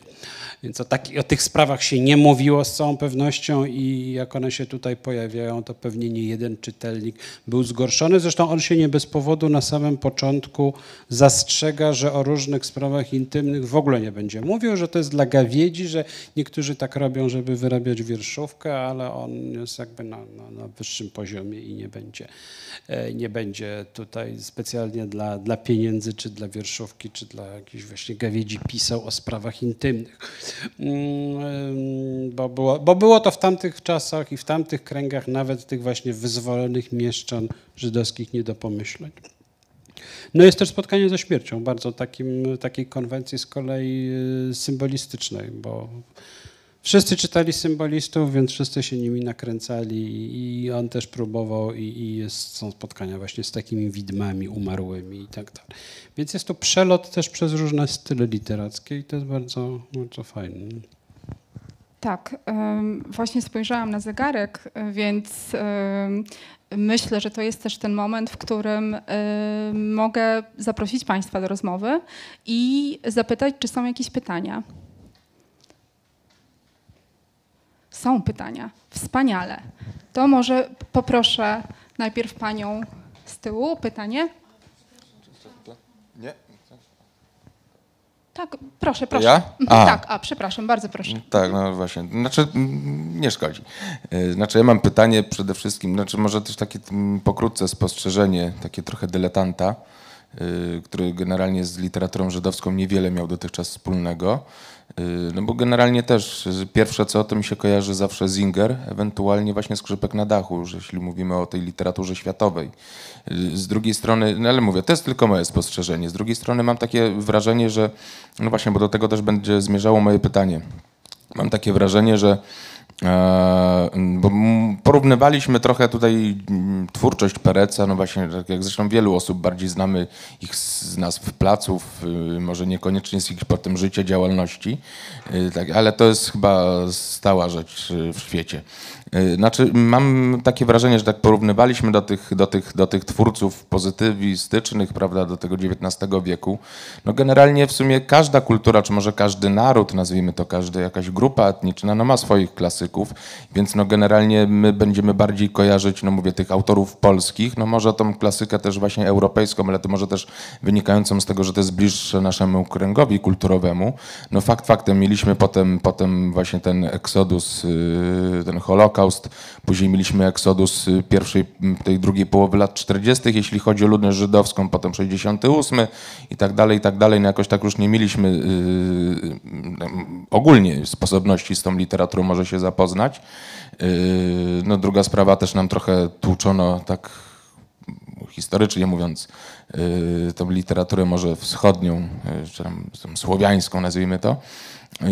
Czasami lepszą, czasami gorszą. Mówię o tych autorach radzieckich, prawda, że ta, ta, ten kult takiego języka może rosyjskiego w, tym okresie PRL, ale to nieważne, mm, może to taka moja dygresja, jak mówię, dyletancka. Mm, ale chodzi mi bardziej o to właśnie, bo kojarzymy tego Zingera, kojarzymy skrzypka na dachu, ale to też y, patrząc pod, pod, tym kątem, że to są jakby autorzy, y, czy ogólnie może ten krąg literacki, któremu pomogła w pewnym sensie emigracja. No, można powiedzieć, że Perec jest Y, Perec może przez to trochę jest zapomniany, czy może taki mniej kojarzony, jeśli chodzi o nas, może też odbiorców, może dlatego, że właśnie, że tak powiem, umarł za wcześnie, nie udało, czy, czy, czy, czy, w ogóle nie miał tego kontaktu ze Stanami, czy, czy, czy, czy z tą emigracją. I właśnie do tego wynika moje, znaczy tutaj zmierza moje pytanie, czy no bo mówiliśmy w kontekście Pereca, o Perecu, w kontekście tej, litera, tego, tej rozpoznawalności też polskiej, tutaj tej literackiej. A jak ogólnie wyglądałaby recepcja, czy, czy, czy, czy, czy, czy, czy, czy, czy w ogóle jak wygląda recepcja jego twórczości na przykład obecnie w Izraelu, czy na przykład w tych, tych terenach, gdzie jest ta silna społeczność żydowska, na przykład Stany Zjednoczone ewentualnie, właśnie jak, jak, jak tam to teraz wygląda? Czy Perec jest zapomniany, że tak powiem, tylko w Polsce, czy, czy też ogólnie tak, no, może inaczej, mniej znany już y, tylko w Polsce, czy generalnie na świecie, wśród tej społeczności, wśród tego, tego świata literat- y, tej, tej, tej, tej, tej społeczności, że tak powiem, czytelniczej, czy on też jest taki jakby um, autorem wymagającym jakby przypomnienia, czy może wartym do odkrycia na nowo? Eee, ma pan trochę racji, że Ameryka paru pisarzom pomogła. To nie jest tak, że Perec umarł za wcześnie, bo Sholem Aleichem umarł rok po Perecu. Eee, Sholem Aleichem wyjechał do Nowego Jorku i umarł w Nowym Jorku w 1916 roku, czyli równo rok po, po, po, po Perecu. Eee, jego wszechświatowa sława jako scenarzysty muzykalu Fiddler on the Roof to są lata 70. E, tak, on wcześniej należał do tej samej ligi co, co Perec. No rzeczywiście Tewie Mleczarz stał się takim ikonicznym bohaterem żydowskim na fali zainteresowania Hollywoodu y, kulturą żydowską. E, tą tradycyjną kulturą żydowską, fali po zagładzie, przypominamy sobie krainę właściwie dziadków, odkrywania przez Żydów amerykańskich swoich wschodnioeuropejskich korzeni, o których przez dwa pokolenia starano się nie pamiętać, albo, albo pamiętano za mało, albo się tym nie zajmowano, bo wszyscy starali się zostać Amerykanami, co bardzo ładnie pokazuje Philip Roth w dziedzictwie, prawda, że to jego dziadek przyjechał, a ojciec wykonał ogromną robotę, żeby zostać Amerykaninem. Nie było czasu na te rzeczy. I rzeczywiście w latach powiedzmy 60., 70. na takiej fali odkrywania literatury żydowskiej, znaczy Starego Świata. Starego Świata, który już skądinąd nie istniał, no bo, bo, bo zagłada. E, wracano do tych rzeczy. Akurat, akurat, akurat Tewie Mleczarz, czyli bohater cyklu nowel Szolema Alejchema stał się kimś takim, no i zrobiono musical. No, faktycznie z żadnego tekstu Pereca nie zrobiono e, czegoś takiego. No on akurat nie miał pod tym względem szczęścia. E, Anski miał szczęście, bo Dybuk stał się jego ikoniczną taką sztuką, która przeszła później przez cały świat i jak coś jest takim żydowskim tekstem niesamowitym, czy taką no, weird fiction, tak? czy jak to się mówi, opowieścią niesamowitą z tamtego świata, czy to, to oczywiście to, to jest to, czyli taką literaturą parafantastyczną, to, to będzie to Anski i Dybuk. E, no, Perez tu rzeczywiście nie. Zinger to są dwa pokolenia później, no przecież Zinger się właściwie, Zinger ma 10 lat, jak oni umierają, więc to, to, to, to Zinger jest Zinger robi wielką karierę y, dopiero w latach 50., 60., y, y, jako już człowiek piszący od kilkudziesięciu, kilkudziesięciu lat. On faktycznie wyjeżdża. Znaczy starszy brat go zabiera do Ameryki i wyjeżdża w latach 30. Dzięki temu przeżyli wojnę i potraktowali paskudnie swoją starszą siostrę Esther Kreitman, nie gorszą od niej, tylko jej nie pomogli w karierze, a sami zrobili. Starszy Zinger umarł wcześniej, a ten żył, no Itzhok Baszewicz Zinger zrobił wielką karierę, dlatego że żył potwornie długo, żył przeszło 80 lat i pisał do końca, pisał do Forwards nowojorskiego i no i w którymś momencie dostał Nagrodę Nobla i dlatego stał się taki sławny. Szolem Asz, czyli pokolenie wcześniej, czyli jakby syn Pereca, a, a ojciec Zingera też zrobił karierę, tylko że jemu wyrzucano, że on zostawił żydowską Warszawę i pojechał w świat, tak? I pisał powieści, pisał popularne powieści, e, pozwalając się prędko tłumaczyć na angielski. No Perec faktycznie u, no, został no, trochę tak, no. E, dlaczego, dlaczego Konrad Korzeniowski jest znanym pisarzem, a nie a nie powiedzmy, nie wiem kto, Bolesław Prus, tak, na świecie. E, no ano dlatego, że rzeczywiście, że wszedł w język, który stał się językiem globalnym i zrobił wielką karierę. E, notabene mu to też wyrzucano. Onegdaj nie dalej jak wczoraj rozmawialiśmy sobie w Krakowie przy jakiejś innej okazji o tym, że, że Eliza Orzeszkowa nie mogła wybaczyć Konradowi Korzeniowskiemu, że on zamiast zajmować się sprawami polskimi, pojechał świat i został angielskim pisarzem. E, Aszowi ciągle wypominano, jak on przyjeżdżał do Warszawy do klubu Tłumackie 13 w latach 30. z Londynu. Uważano, że zadziera nosa, że się nie zajmuje sprawami żydowskimi, że pisze dla ogólnej publiczności. Zingerowi też to e, wypominano. Więc e, reasumując, to jest prawda, że Perec, który całe życie spędził w kongresówce, nie załapał się na ten, ten rodzaj kariery, jaka przypadła trochę Szolemowi Alechemowi, a trochę, a, a, no już później na pewno Aszowi i Zingerowi. E, tak? E, no to jest kazus, nie wiem, dlaczego Amosos jest tak tłumaczony, a inni pisarze nie gorsi, jego pokolenia izraelscy są słabiej tłumaczeni. Nie wiem, no tak bywa, że niektóry, ktoś lepiej potrafi pokierować swoją karierą, ktoś gorzej. Perec swoją karierą nie pokierował, no zresztą no nie miał takiej możliwości. Czy on jest czytany? No jest z całą pewnością w kręgach idyszystów e, amerykańskich uważany za faktycznie no, jednego z tych ojców założycieli. Czy on jest popularnym pisarzem amerykańskim w ogóle? No nie jest. E, jeśli ktoś jest popularnym pisarzem żydowskim amerykańskim, no to Sol Bellow, nie wiem, i Philip Roth, prawda, wcześniej Malamut, to, którzy już pisali po angielsku.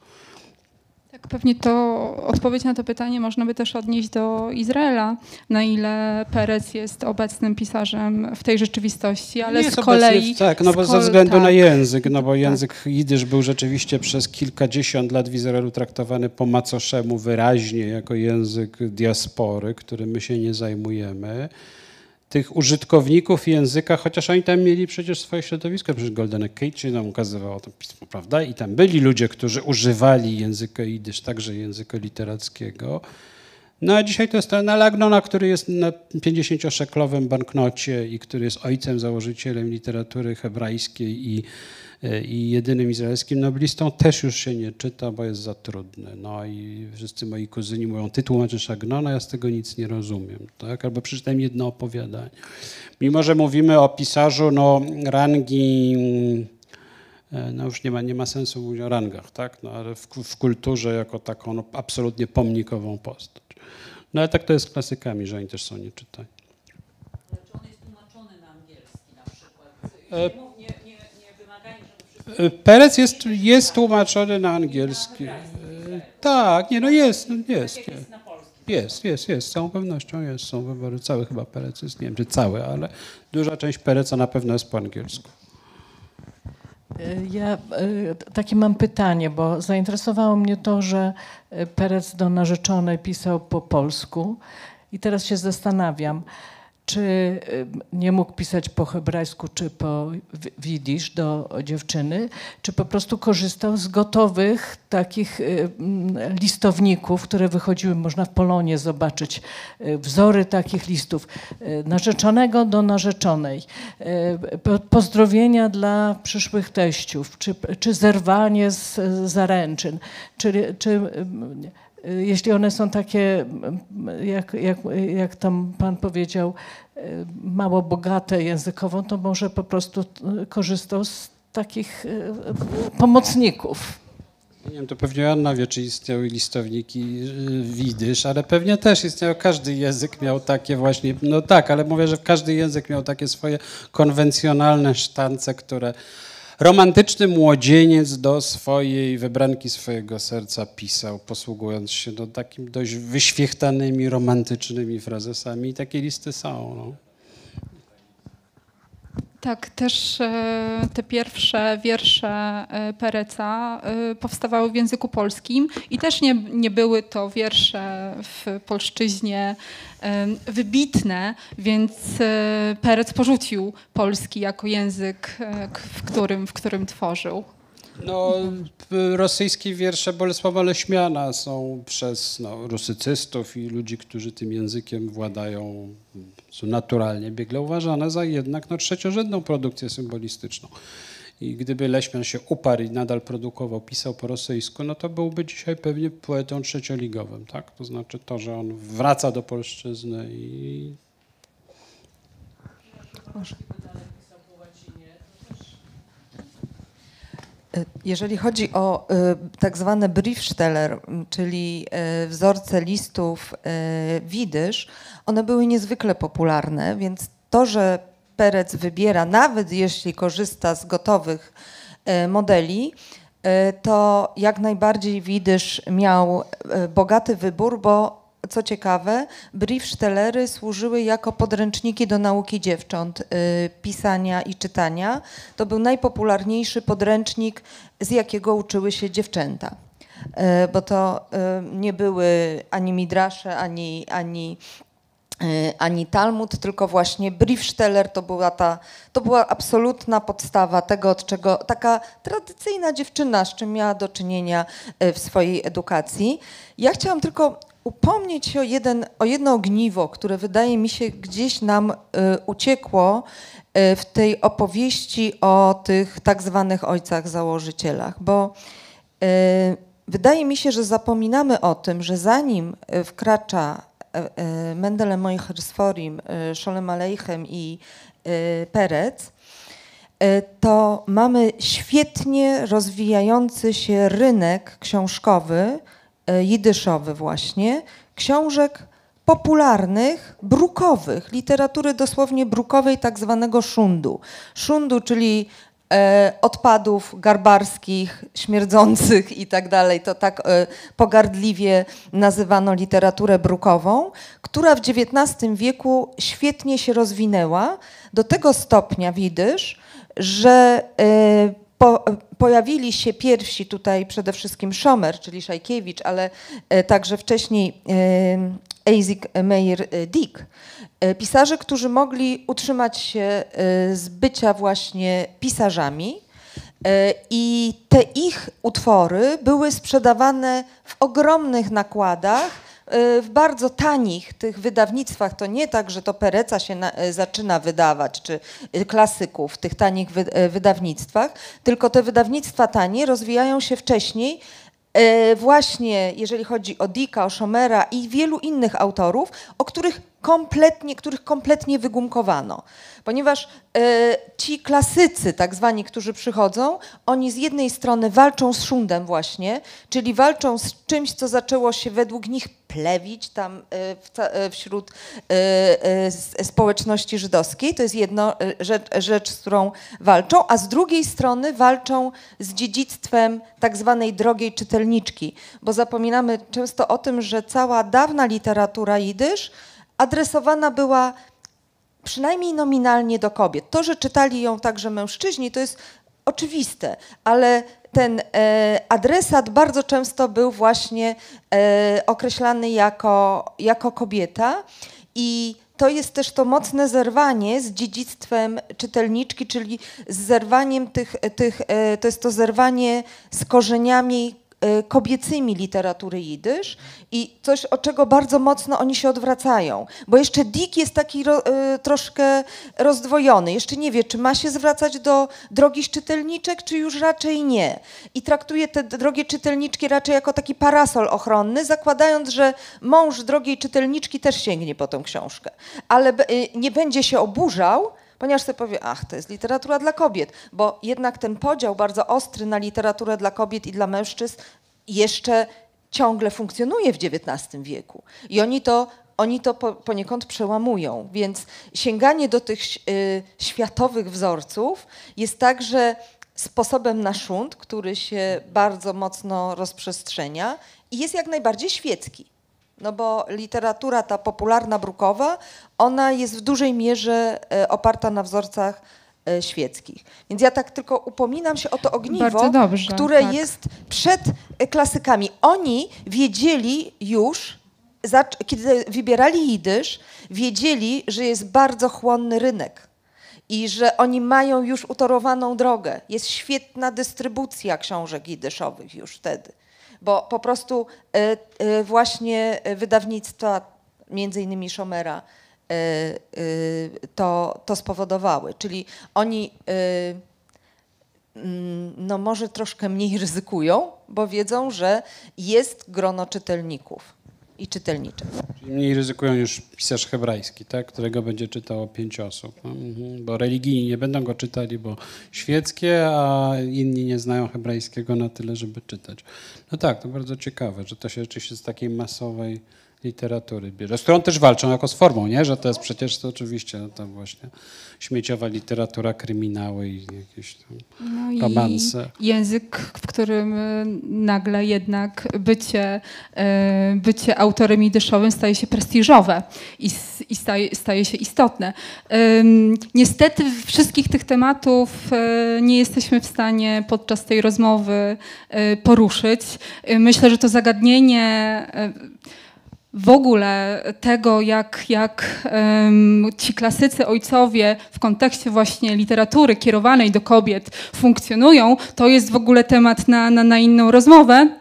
Mam wrażenie, że, że ten tekst i w ogóle dzisiejsze spotkanie miało na celu wydobycie Pereca spod, spod, spod stołu i bardzo się cieszę, że, że tyle osób e, nas tutaj wysłuchało i mam nadzieję, że sięg, sięgną Państwo e, po tę książkę lub po inne opowiadania dostępne na rynku, bo zresztą e, rzeczywiście tych wydań Pereca jest trochę. Można, można je odnaleźć, więc jakieś ostatnie pytanie? Magdo, oczywiście. Ostatnie pytanie. odpowiedź e, właśnie, ale e, wspomniał Pan na początku, czy wspomnieliście w rozmowie e, o sefardyjskich korzeniach e, i o tej legendzie, micie rodzinnym, prawda? I chciałam zapytać, no rozumiem, że porzucił w ogóle te, e, e, Perec, prawda, Ten, e, te korzenie swoje, ale czy może w jakichś tekstach się to przewija, czy wraca do tego, no staje się pisarzem jidyszowym, prawda, Ladino i ta tradycja tutaj sefardyjska e, czy, czy, czy to jest obecne, czy nie? Po prostu. Ja nie wiem, czy są obecne jakiekolwiek wątki sefardyjskie. Po prostu nie mam takiej wiedzy, wątpię. To była raczej legenda. Ladino to na pewno nie, bo jeśli to byli wychodźcy z Hiszpanii z, z XV wieku, to oni już zdążyli pewnie ewentualnie się przemieścić przez kilka krajów, zanim się e, nie było żadnych tradycji. Znaczy on na pewno, o czym on pisze tutaj, on jest wychowany w obrządku aszkenazyjskim, tak? To znaczy, hasyc, znaczy nie hasyckim, ale, ale jest to tradycyjny aszkenazyjski judaizm rabiniczny. Czyli nie ma tam nawet żadnych śladów e, jakichś rytuałów e, czy, czy halachy e, sefardyjskiej. Więc na pewno też już nie ma, to mo- wyłącznie jakaś taka legenda. Pochodzenie sefardyjskie był, uchodziło za prestiżowe. Dlatego, że Gerusz, Geruszej Sfarad, czyli wychodźcy z Hiszpanii, byli uważani. Hiszpania w średniowiecznej, w średniowiecznej Europie żydowskiej była uważana za coś jednak lepszego i wyższego od Aszkenazu. E, I, i, nawet czasami na nagrobkach jest gdzieś napisane, że ktoś jest Geruszej Sfarad, czyli z wychodźców z Hiszpanii. To mogło być prawdziwe pochodzenie, nieprawdziwe, ale to, to, to, to, to było coś prestiżowego. Mm, Więc, więc ale to chyba tylko tyle. No ale z tym Ladino to nie zupełnie, bo ja akurat trochę penetruję m, bałkańskich Żydów i Żydówki i, i to Ladino tam przetrwało, mimo że oni już po, po, do XX wieku, prawda, z jakimiś naleciałościami i niemieckimi i, i serbsko-chorwackimi, tak powiedzmy. Nie no, Ladino z całą pewnością przetrwało no, to- jako Także to język. n- nie e, musiało znaczyć, że porzucili, e, tylko... Ladino przetrwało właściwie niemal wyłącznie w, na terenie Imperium Osmańskiego. No właśnie, właśnie Czyli w Bośni, w Bułgarii. E, W końcu Elias Canetti, jego pierwszym językiem to jest Ladino, tak? On w, w, opisuje przecież wielojęzyczność swojej rodziny i Ladino jest. Zresztą Ladino cały czas gdzieś tam jeszcze istnieje. Nawet jest pismo bułgarskie, w których, e, które jest wydawane częściowo bułgarsku, częściowo Ladino. Dzisiaj, współcześnie. Tak, i tych użytkowników Ladino jest ważne. A to jeszcze o konferencji czerniewieckiej powinniśmy w takim razie powiedzieć, bo to jest ważne. To ja w takim razie dodam jeszcze do tej mieszanki y, miast, że również i Belgrad, i w Serbii, i miasta macedońskie, to również miejsca, w których y, Ladino funkcjonowało. Y, I zresztą, chociaż może to, to zdanie zachowam jeszcze na koniec, także jedno zdanie o konferencji w Czerniowcach, Piotrze. No tak, bo o konferencji w Czernicach zapomniałem, bo to znaczy to wśród tych wielu różnych zatrudnień w 1908 roku w Czerniowcach, Bukowina, kraniec Imperium e, Habsburskiego odbyła się arcyważna dla kultury żydowskiej konferencja jidyszystyczna, której ogłoszono, że jidysz jest jednym z języków narodowych żydowskich. Zresztą jidysz był wtedy, stał się językiem urzędowym, przynajmniej na terenie Bukowiny, czyli no i Czerniowce w ogóle stały się taką jednym z bardzo ważnych miast e, kultury e, jidysz, języka. Perec się tam wybrał jako delegat, delegat z Warszawy i on e, przekonał towarzystwo, żeby to był jeden z języków żydowskich, ponieważ część takich już naj, najbardziej zapalczywych jidyszystów chciała wyrugować hebrajski, to znaczy chciała, żeby ten hebrajski był, że, że jidysz jest językiem narodowym Żydów. Tutaj Perec był wśród tych, którzy uważali, że są dwa. O Ladino zapomniano wtedy, chociaż Ladino było faktycznie żywym językiem, czy, czy, czy w Stambule, czy w Izmirze, czy w Sarajewie, czy, czy tak. I właśnie to Ladino tak zostało wtedy sposponowane. Właściwie trzeba było mówić przynajmniej o trzech językach narodowych wówczas używanych. No. E, Bardzo dziękuję Piotrze, bardzo dziękuję Państwu.